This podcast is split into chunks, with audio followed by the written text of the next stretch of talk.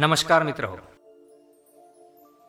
आज तुमच्यासाठी एक खूपच छान गोष्ट घेऊन आलो आहे.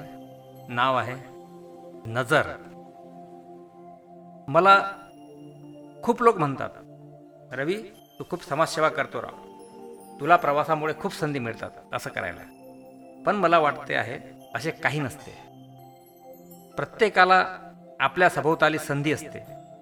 गरज आहे ती फक्त नजरेची. आणि डोळे आणि मन उघडे असेल तर दिसते आपल्याला. फक्त ती नजर हवी बस जमलंच मग. असो तर झालं असं वेळ सकाळी दहाची. तपोवन एक्सप्रेसने औरंगाबादला निघालो. रिझर्वेशन असल्याने सीटचं टेन्शन नव्हतं. पण सीटपर्यंत पोहोचायला दहा मिनिटे लागली. कुणी जर या मार्गावर तपोवन जनशताब्दी या गाड्यांनी कधी प्रवास केला असेल तर त्यांना माहीत आहे की किती भयानक गर्दी असते या गाड्यांना बाराही महिने. त्यात मुंगीलाही घुसायला जागा नसताना खाद्य विक्रेते दर एक मिनिटाला पाच ते दहा लोक गर्दी तुडत असतात. रिझर्वेशन डबा हे काय असते हे पण लोकांना जणू माहीतच नसते.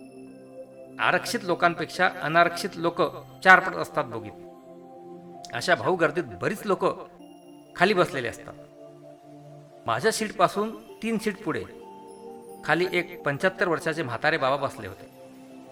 येणाऱ्या जाणाऱ्या प्रत्येक पाणी विक्रेत्याला विचारत होते केवढ्याला रे दादा पाणी?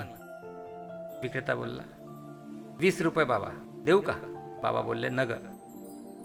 असं दोन तीन वेळा झालं आणि माझं लक्ष गेलं. मी समजलो बाबांकडे पैसे नसतील किंवा कमी असतील. मी पटकन माझी बाटली काढली आणि उठलो. पुढच्या सीटवर बसलेल्या सभ्यगृस्ताला म्हणालो साहेब एवढी बाटली त्या बाबांना देता का प्लीज करडी नजर माझ्यावर टाकून त्या माणसाने जरा नाखुशीने ती बाटली त्या बाबांना दिली. बाबांनी बाटली घेतली काही विचार न करता गटगट पिऊन टाकले. सर्व शांत झाले. कुजबूज सुरू झाली आजूबाजूला. बाजूच्या सीटवरच्या आजीने थंब दाखवून माझं कौतुक केलं. पण मी समजलो बाबा खूप तहानलेला आहे. एक पाणीवाला आला मी एक बाटली घेतली आणि परत पुढच्या माणसाला ती बाबांना द्यायला लावली. बाबांनी परत ती एका घोटात अर्धी संपवली आणि त्या माणसाकडे पाहत दोन्ही हात जोडले. आता मात्र तो माणूस जरा नरमला आणि बाबांना बोलला बाबा मी नाही. ह्या मागच्या साहेबांनी दिलं ते. बऱ्याच सीटचे डोळे माझ्याकडे वळले. पुढच्या सीटवर एक घरंदाज आणि श्रीमंत दिसणारी एक स्त्री बसली होती. उठली वळून पाहत मला म्हणाली छान केलं. आम्ही जवळ असून आम्हाला नाही सुचलं. पण यापुढे लक्षात ठेवेन. धन्यवाद. तुमच्यामुळे चूक उमगली. मी बोललो थँक्स मॅम. फार काही मोठं नाही केलं. माझे आजोबा आठवले बाबांना पाहून. म्हणून पटकन पाणी दिलं बस. ती म्हणाली अहो पण हे पण सुचायला हवं ना? त्या बाईचा आवाज एवढा मोठा होता की सर्वच माझ्याकडे कौतुकाने पाहत होते. मला जरा अवघडल्यासारखे झाले. मी मंद हास्य केलं बस. बरीच चर्चा झाली त्यावर आणि सर्व शांत झालं. प्रत्येकाला वाटलं की हे आपण पण करू शकलो असतो. पण मित्रांनो खरी गंमत अजून संपली नव्हती. कसं असतं ना ती नजरच हवी. गाडी मनमाडला येऊन थांबली. बरीच लोक खाली उतरतात चहा नाश्त्याला. मी उठलो. बाबांकडे गेलो. न म्हटलं बाबा या खाली. बाबा बोलले नको नको जागा जाईल म्यावाली.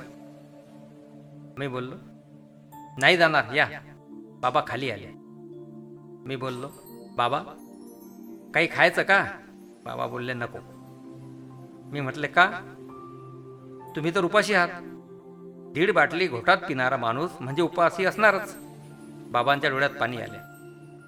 बाबा बोलले काल दुपार धरून अन्नाचा कण नाही बा पोटा मी म्हटले आलं लक्षात बाबा.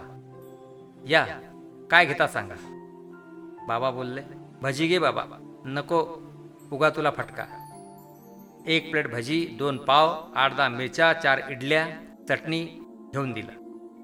म्हटलं बाबा बसा इथं घ्या खाऊन. गाडी थांबते वीस मिनिटे. खाऊन झालं आणि बाबा आणि मी मस्त चहा पिलो. सर्व मंडळी खिडकीतून आमच्याकडे पाहत होती. रेल्वेने हॉर्न दिला. आत आला. आपापल्या जागेवर बसलो. मगाची ती घरंदाज स्त्री उठली आणि म्हणाली सर करोडपती आहे मी घरची. नेहमी कारनेच प्रवास असतो.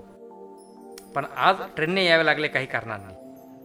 पण येऊन आज सार्थक झालं माझं. डोळे उघडले कायमचे. आणि तुम्ही तर परत बाबांना खायला देऊन आमच्या परत कानाखाली मारली. एवढं पाणी पिल्यावर आम्हाला का नाही सुचलं हे?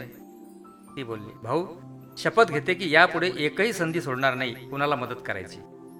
मी एक शिक्षिकाही आहे पण आज जाणवलं की अजून खूप शिकायचं आहे आयुष्यात.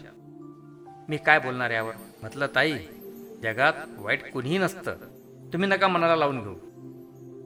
संधी आपल्या आजूबाजूलाच असतात. फक्त ती नजर हवी बस. कुछ तो बहुत अच्छा जरूर है सभी में. फिर जरा सी बुराइयों का हिसाब क्या रखना?